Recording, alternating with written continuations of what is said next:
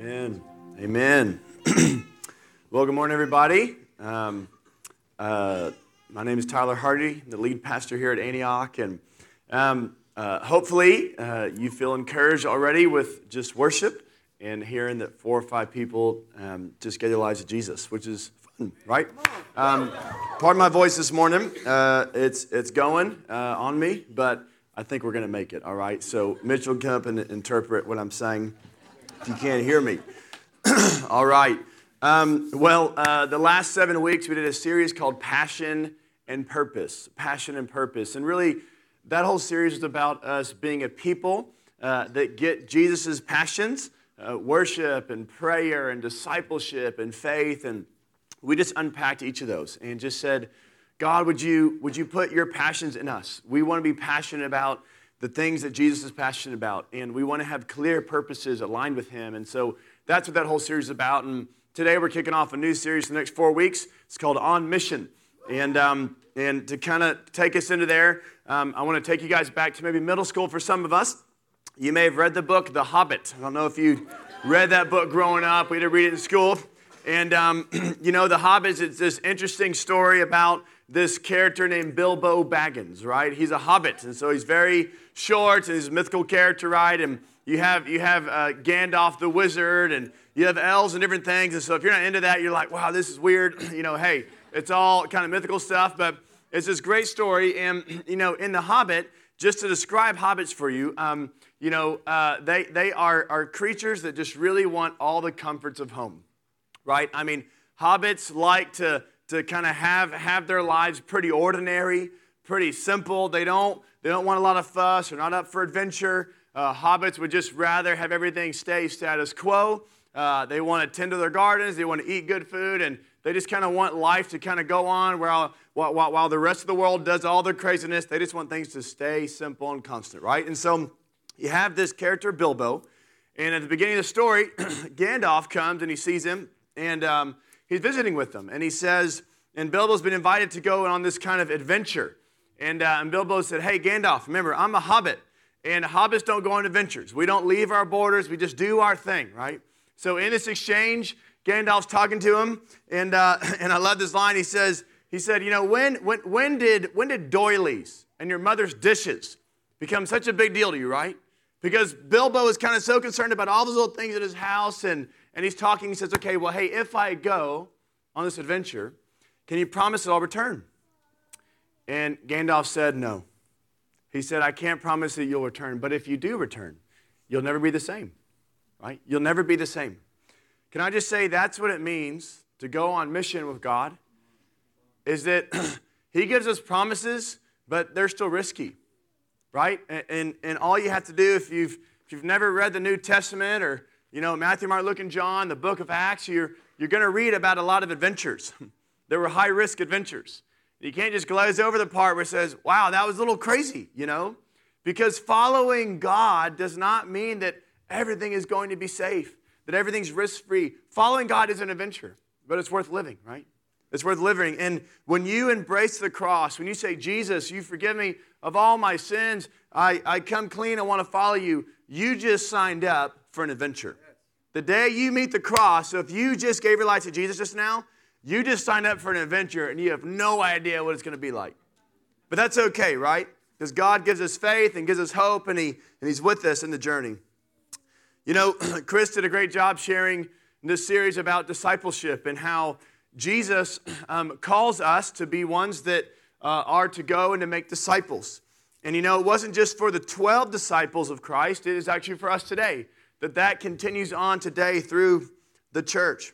And so, in light of that, we decided to kind of come up with this series talking about on mission. And so, what we're doing over the next four weeks is we're going to be talking about how can you be on mission, whether it's your stage of life, or your vocation, or your location, or your personality type, your gift mix.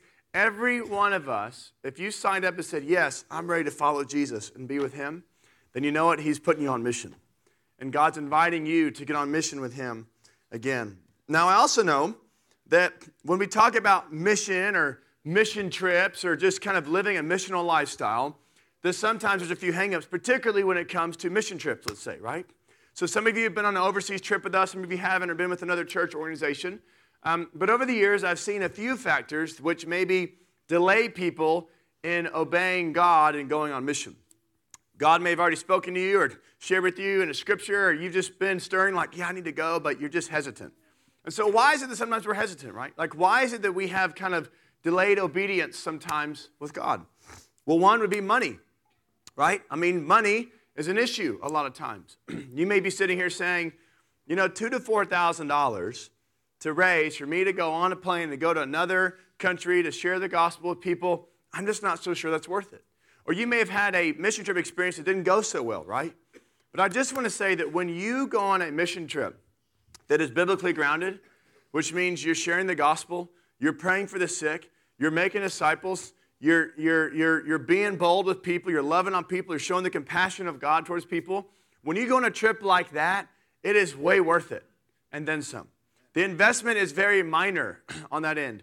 And also, when you talk about money on a trip, you're giving people a chance to support you and be a part of that journey with you. Remember, people are giving towards you and towards the trip, but they're giving towards you because they love you and they want to believe in you. They want to be part of the journey with you, right? So, money sometimes, though, can be a hangup for us. Um, fear, right? Fear can be a hangup with mission. What if I get sick? Uh, what about going to a dangerous environment? What about traveling? Will it be safe, right? Um, how many of you woke up this morning, got in your car, and drove here to church, and you thought about, hey, I'm going to get in a wreck in like two minutes? Any of you think that? Maybe, maybe a few of you. All right, most of you just got in your car and you just expected to get here, right? But any one of you could have gotten a wreck on your way to church this morning, right? But have you heard of someone getting a wreck before? Anyone heard anybody getting a wreck? Yeah, you all have, right? But you still drive, right? Why is that? Because we just know this world, there are dangers in this world. But just because there's risk and dangers doesn't mean we don't step into the things of God in our lives, right? We're not made to play it safe for our 80 years and then see Jesus one day, hey, look, I played it safe. He's just like, what are you doing? I didn't ask you to play it safe. I ask you to trust me. I ask you to step out in faith. I ask you to be bold. I ask you to deal with a little bit of a little bit of mocking, a little bit of persecution. I ask you to take a risk, but you never did. You played it safe. Let me just say, don't be a hobbit. Don't be one. I'll tell you personally, I'm kind of like a hobbit at the core. Okay? Some of you guys are like, oh, let's go backpacking in Europe. I'm like, I don't want to do that. You go, take pictures, and I'll see it through your eyes, okay? I love being at home. If you're like, Tyler, what can you do on the weekend? I was like, I don't want to go to New York. I don't want to travel to Austin and go to some cool concert. I want to hang out at my house. I want to mow the grass. I want to drink lemonade. I want to just throw the ball around. I just want to kind of be, and I want to eat good food, especially bread. I just, that's what I want to do. You know, I'm a, I'm a comfort creature, right? That's what I want. But look, we can't say no to God because of some fear or something of the unknown. Sometimes we don't do mission trips because we feel ill equipped. Hey, I'm not an evangelist, Tyler. Or, you know, I don't speak any foreign languages. All I got is English. Or, hey, I'm not sure I know really how to pray for people.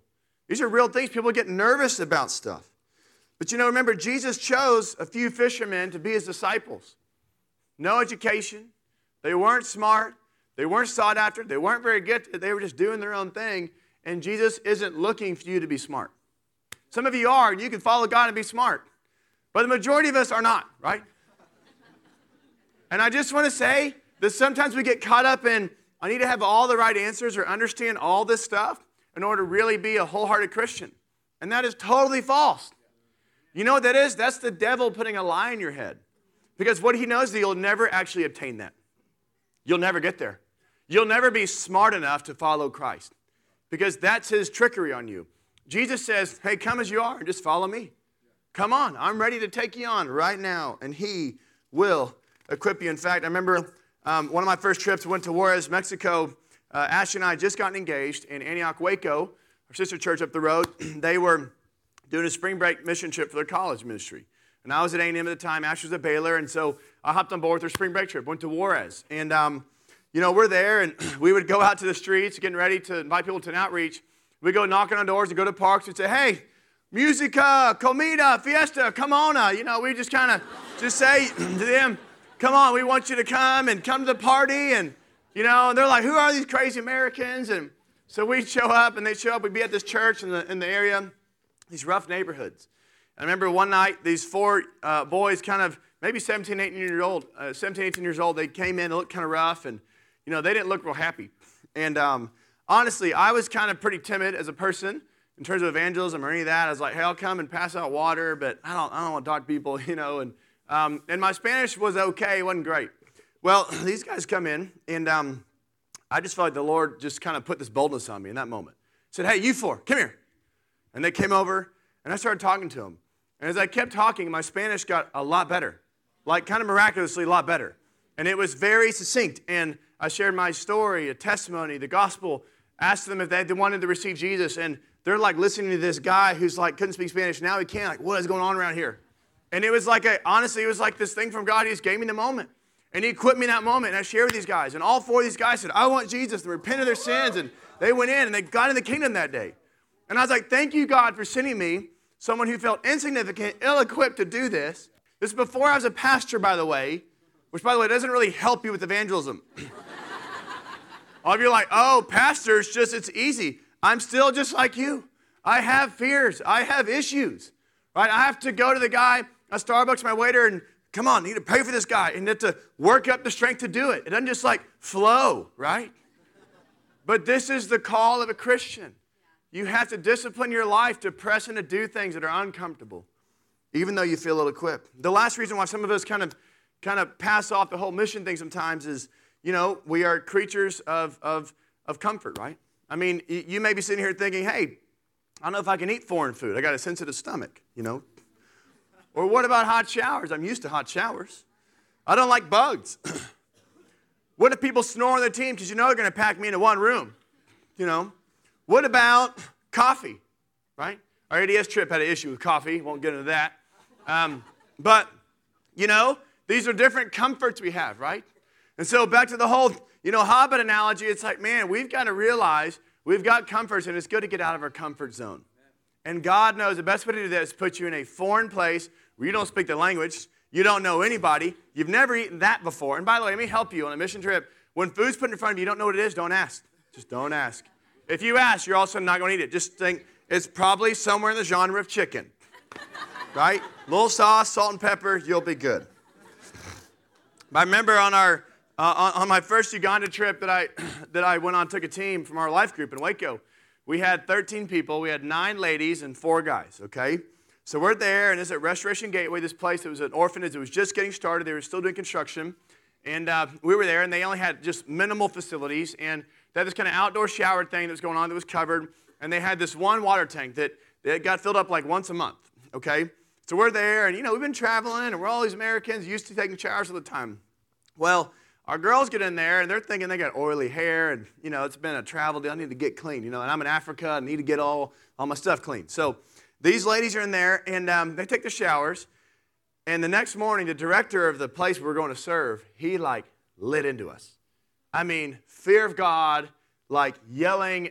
He was like, What are you guys doing? You use more water in two hours than we use in a week washing your hair. And we were like, Uh oh, this is not good, you know?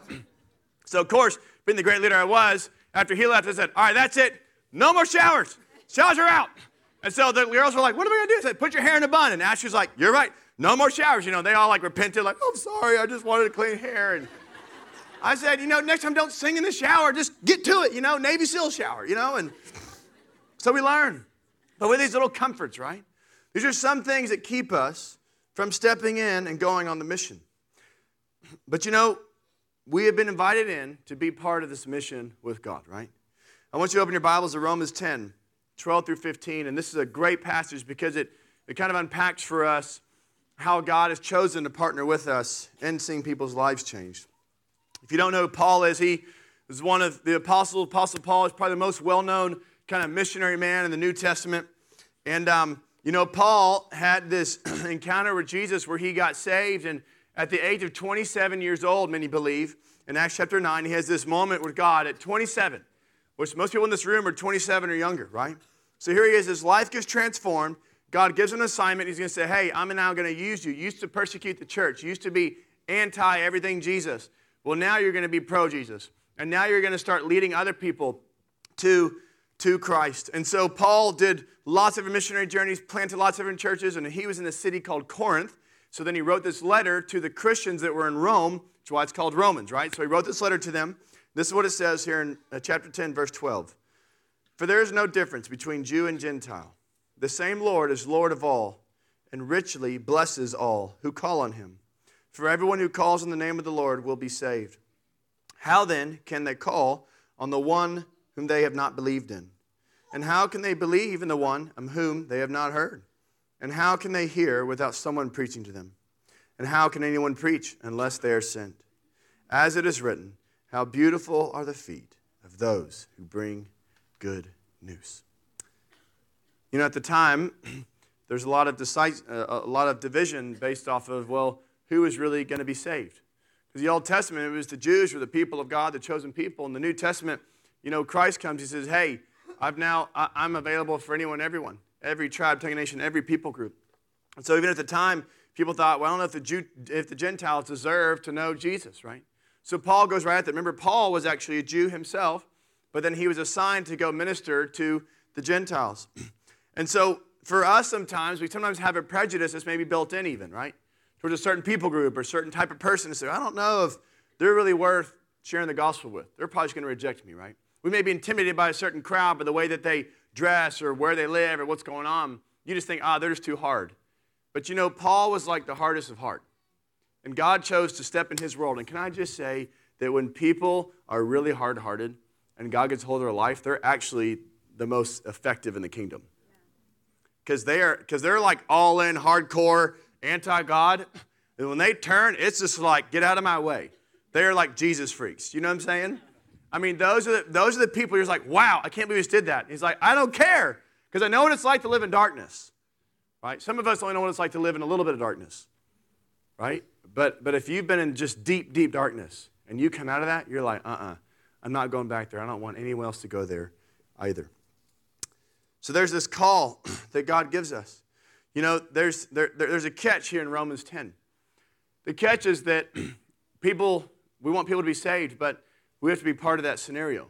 That we're invited to be part of that journey, the, the going, the sharing, and the hearing. This is where we come in.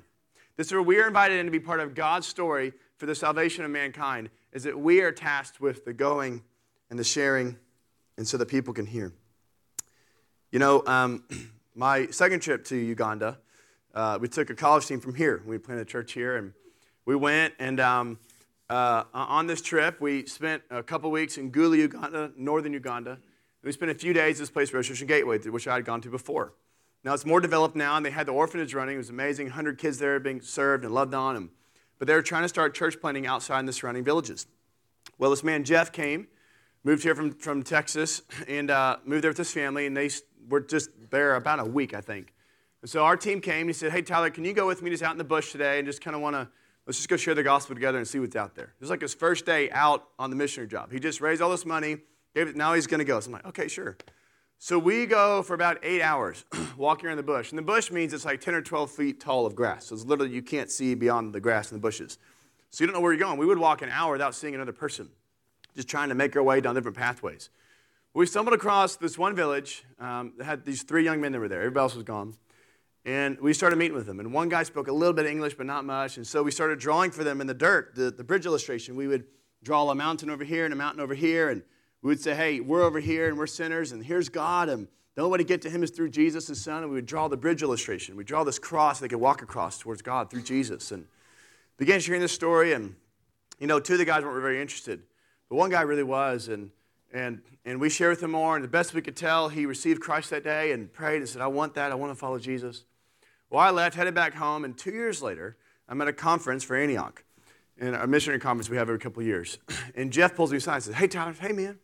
He said, um, You remember that? Remember those guys we met that day in the bush? I said, Yeah, yeah. He said, Well, that guy that gave us to Jesus has been my right hand disciple the last two years and he has given me access to different villages and towns all over. We've had hundreds of people get saved and been invested in because of that guy. He told me that, and I just started crying, you know. I started crying because you just think sometimes that when you go do something, you're like, that doesn't matter. Or, I don't know, I just pray for that guy, but nothing's going to come of that. But what we don't understand is that the power of God is at work when we're just faithful, just even with a little. They're like, you know, the faith of a mustard seed can move a mountain. Can I just say, like, the obedience of a mustard seed can move a mountain too? Yeah. Like, just to obey just a little bit. It's like, I don't know, Lord, we just went for it. I never thought about that as anything. And here you go. This guy was a key to a whole area. you know, when Paul writes, um, How can anyone preach unless they are sent? That, that word preach in the Greek literally means a message with conviction. So you hear about, hey, man, that guy's preaching. What's he preaching? He's really passionate about that thing, right? That's when we say that term. This guy really cares about whatever, nutrition or health or fitness or these kind of shoes. He's really, he's on board with these shoes. I mean, you got to have these shoes, you know. You, we all have that friend, or you are that friend, you know. It's like, man, no, this cotton is like no other cotton. This is 100%. That's why I pay 50 bucks for this t-shirt. I'm like, you can get them for four bucks, you know, but, but the cotton's different. I get it, okay? So preaching is like a message with conviction, right? But you know, sometimes we lack the conviction part, even though we have the message part? So, like, man, Jesus is amazing. Have you ever been here on a Sunday and just sang a song, just kind of hummed along? You're like, I'm not sure what I just did just then. have you ever been telling someone some of your story and you just are kind of just kind of going through the motions?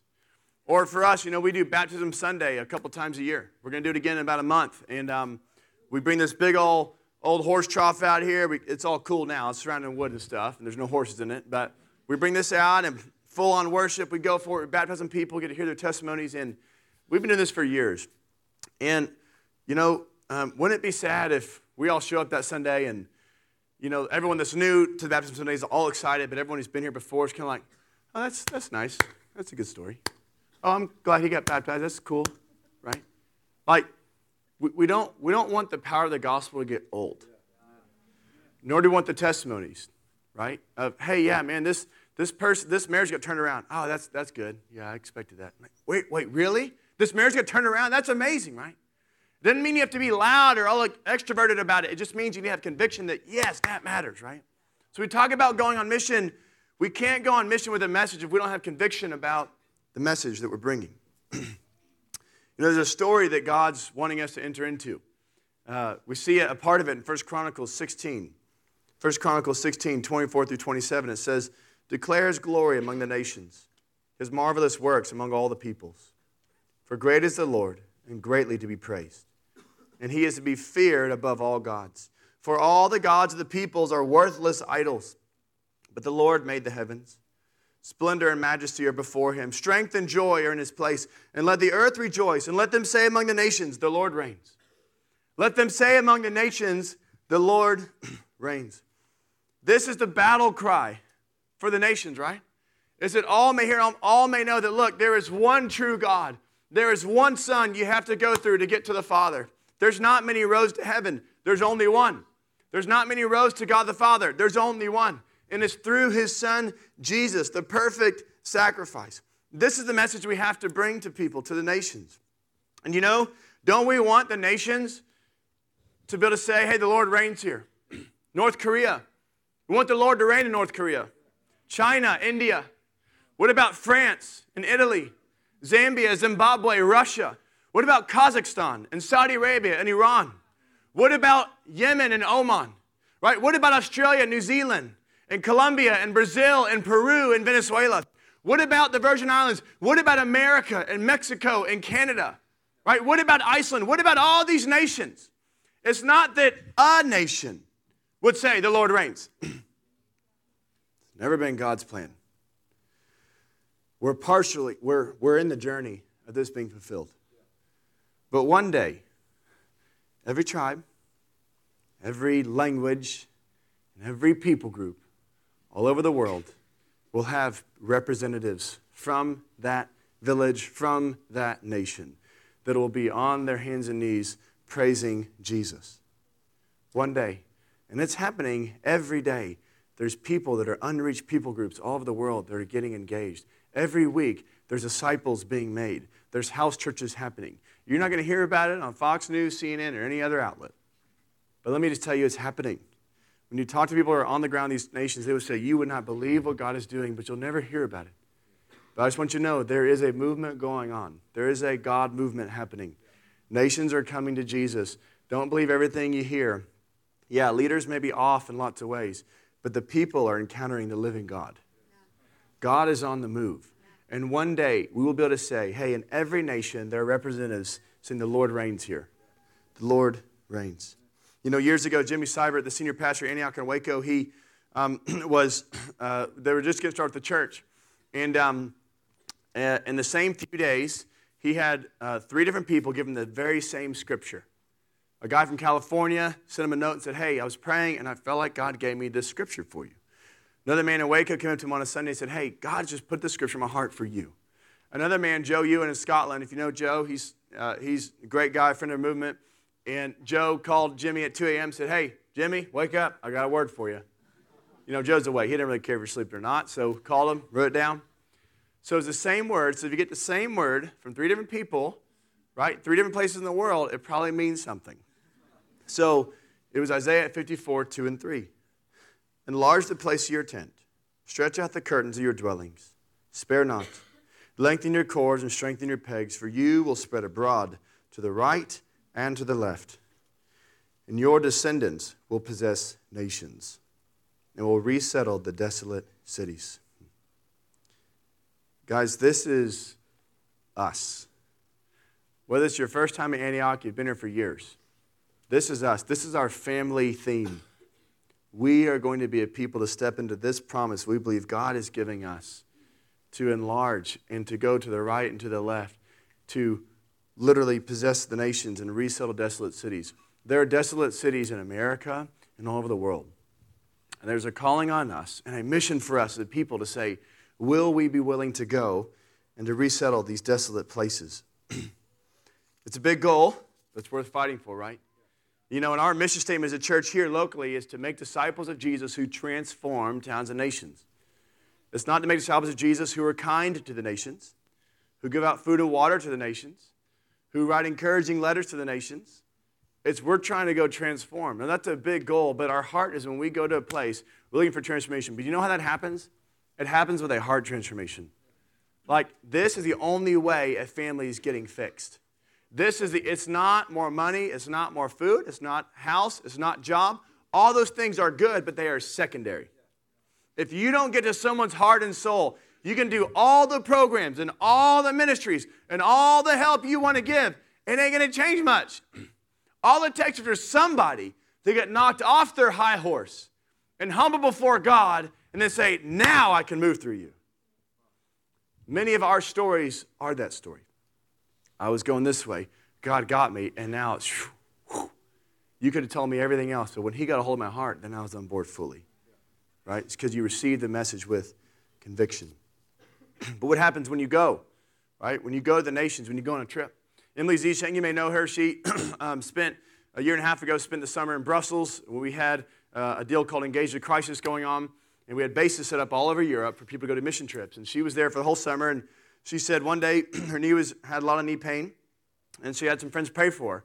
Just laid hands on her and said, God, would you heal her knee? And her knee got healed. She's like, wow, this is amazing. And she said, as soon as my knee got healed, she really sensed God saying to her, go and give away what you just got. She was like, okay, that's probably in the Bible somewhere, right? I should probably do that. So she went out on the streets and she found uh, an older lady sitting on a park bench. She went up to her. She was Muslim. She spoke a little bit of English. She went her. She said, hey, I just want to ask you, do you have any pain in your body that you need healing from? The woman just began crying with tears and just said, Yes, my hands have been filled with arthritis for years. And I've been battling it and it hurts so bad.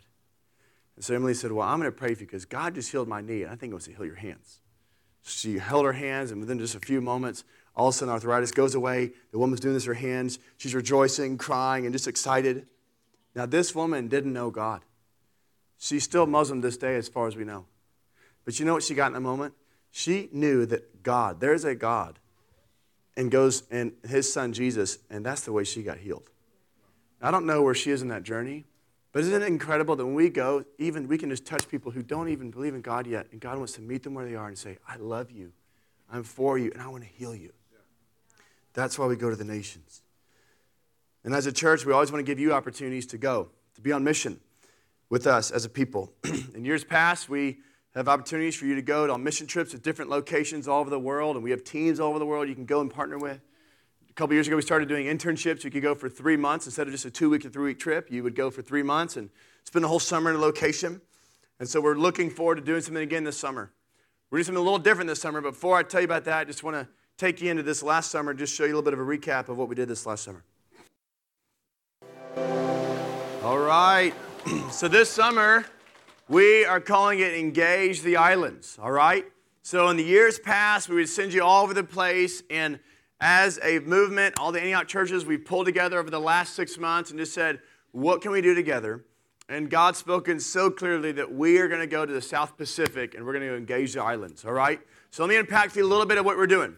Okay, so what happened about six or eight months ago, there's a group of missions directors from all over the world, different organizations, and some U.S. pastors that got together and they said, hey, what are we going to do about actually fulfilling the Great Commission in our lifetime?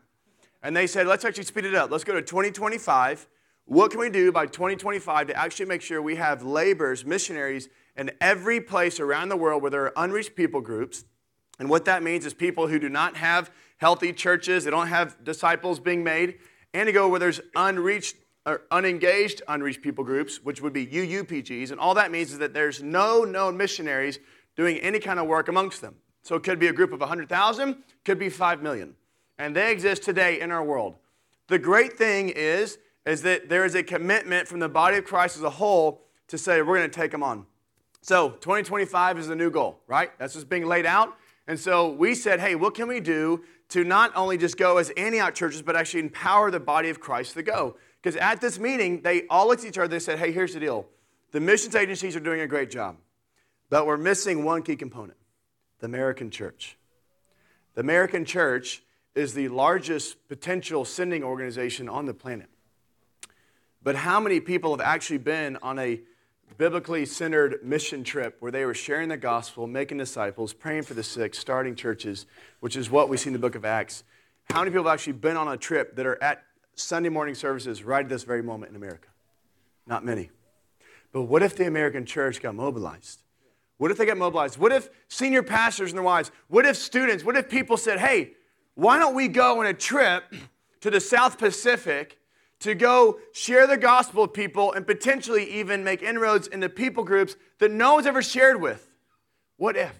What would happen if the mission bug got caught on at churches around America? Because what a lot of churches do is they say, you want to go to missions, well, why don't you go to Pioneers or YWAM or Frontiers or something else? We'd love to set you up with them. Go. But there's no buy in from the church.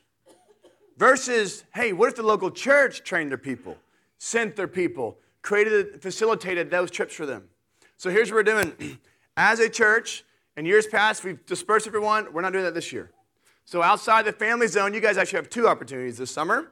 You can either go to Indianapolis, Indiana for a one week mission trip in July, we have a church there called Antioch Indy. We planted that church a year and a half ago out of this church. And so Andrew and Heather Zanaka are doing a great job, and they said, hey, we want the family zone to come take a mission trip here. We would love it. Uh, and so that's going to happen in July. So if you're a family, we'd want you to do that. For everybody else, from the youth to college to young adults and including families, we're all going to go to be part of Engage the Islands. So what does that mean? There's one or two ways you can be part of it. One, you can do a two-week mission trip called an impact trip in either June or July. You'll go on a team with people from your life group, most likely. Or, number two, you can sign up and be an intern where you go for three months. So, what we are doing, our big goal is to send 175 teams total, 400 interns, and hopefully over the course of the three month window, we're going to be able to engage. Our goal is to engage 30 unreached or unengaged, unreached people groups. What if we took three months and knocked 30 groups off the list? I mean, can you imagine that? This is what Paul thought Jesus was returning like next week when he was writing here. It's 2,000 years later, and the job's not done. We want to be the church not only that sends teams, but mobilizes the body of Christ. So here's where everyone comes in. Yes, you may say, I want to go. I'm in, I'm there. The young adults are sending teams, at least two teams. The youth is sending a team. The college, I think you got 11 or 12 teams going. So if you're a family, just jump on one of these teams. It's going to be awesome. But we are going because we want to be part of the Great Commission. We want to be part of saying we're going to do our part. So, in that, not only if you're going, it's great. If you're not going, that's totally fine. But here's what I'd say to everybody in the room our goal is to not just have Antioch teams going, is to mobilize other churches to go. We are setting up a base in this area where everybody will fly into. They'll come in for 48 hours, get training, and then go to their location. We're going to have translators set up. We're going to have local contacts set up. We're going to have outreach areas set up. There's a whole host of networking going on right now the next six months where your mom and dad's church from West Texas or from wherever you're from say, We want to do a trip. We got 12 people. Great. Get the people, raise the money. We'll take care of the rest. We're literally going to be handing churches missions in a box. We can just say, hey, just like a missions organization would say, hey, just kind of sign up and come. We're saying that for us as a church, we want to help facilitate that opportunity for people that you know, your home church, your friends. I'm meeting with seven, or eight pastors in this town to pitch them the idea of saying, hey, would you guys take a team or two to come over or use a senior pastor? Come on over. We'll help facilitate a time for you to go. Because a lot of people want to do missions, they just don't know how. A lot of people want to do it, they just don't know how to facilitate that. But what if we took that burden away and said, hey, come on with us? Because our goal is to send 75 Antioch teams and 100 teams from the body of Christ. That's our goal this summer.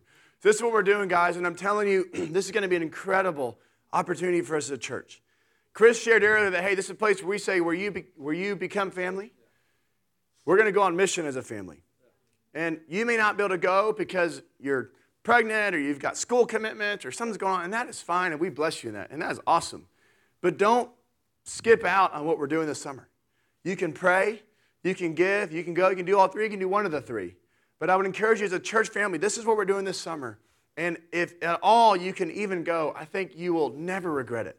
You'll never regret the opportunity to go engage the islands this summer. All right? So, I'll show you a quick picture as we wrap up of where we're going to show you the area. We can't mention to you the actually country name. You can probably figure it out, though you're smart people. but that's where we're going. And so, um, you know, there's a lot of islands. There's a lot of people that need Jesus. Uh, it's one of the largest Muslim nations on the planet. And so we're going to come and bring the kingdom of God and love them and show the compassion of Jesus to them. But that's what we're doing this summer. So um, start talking to your folks now or considering it now. But we would love for you to be part of this this summer. All right? So let's stand up here as we end. Band, come on up if you would. and here's how we're going to end today. Um, you know, I just got the sense that for us, we usually have our leaders come up and, and be able to pray for people. We're not going to do that this morning. Um, but what we do want is we want everyone just to kind of position their hearts in a place to say, hey, I just want God's heart for the nations. And some of us in this room, you have it, you're like, man, I'm all in. And some are like, I've never really thought of a mission trip before, and that's okay. I just want everyone, though, to say, man, it is God's heart that we care. That we care. And so for you, caring, the next step may be, hey, I'm going to walk at these doors and sign up and be interested in going on a trip or being an intern. Or you caring maybe, you know, I'm actually going to commit to praying for this effort. I'm going to research and just learn about these lands and just say, man, who can I pray for? Maybe there's a specific people group that you're saying, man, I want to pray for them they get reached this summer. Or you may be saying, you know, I can't, I, I can't go, but I'd love to give. God's put just generosity in my heart. I want to give, so I want to be able to support different people that are going on trips and, and all that. Wherever you are, we just want to do it as a family, right? Our goal is that we would do it as a family this summer. So here, as, as we worship, I just want everyone just to close their eyes for a moment and just ask God, just as we begin to worship, just saying, God, would you make my heart align with your heart? Your heart's for the nations, your heart's for people to hear and to know that you are good and loving and salvation to come to different groups. And so, Lord, I just want my heart to be aligned with yours. So just allow him to speak to you this morning. God, we just pray we'd be a people who are aligned with your heart for the nations. We would say, The Lord reigns in different nations and different cities all over the earth. And God, would you give us an opportunity to be part of your great story this summer? In Jesus' name.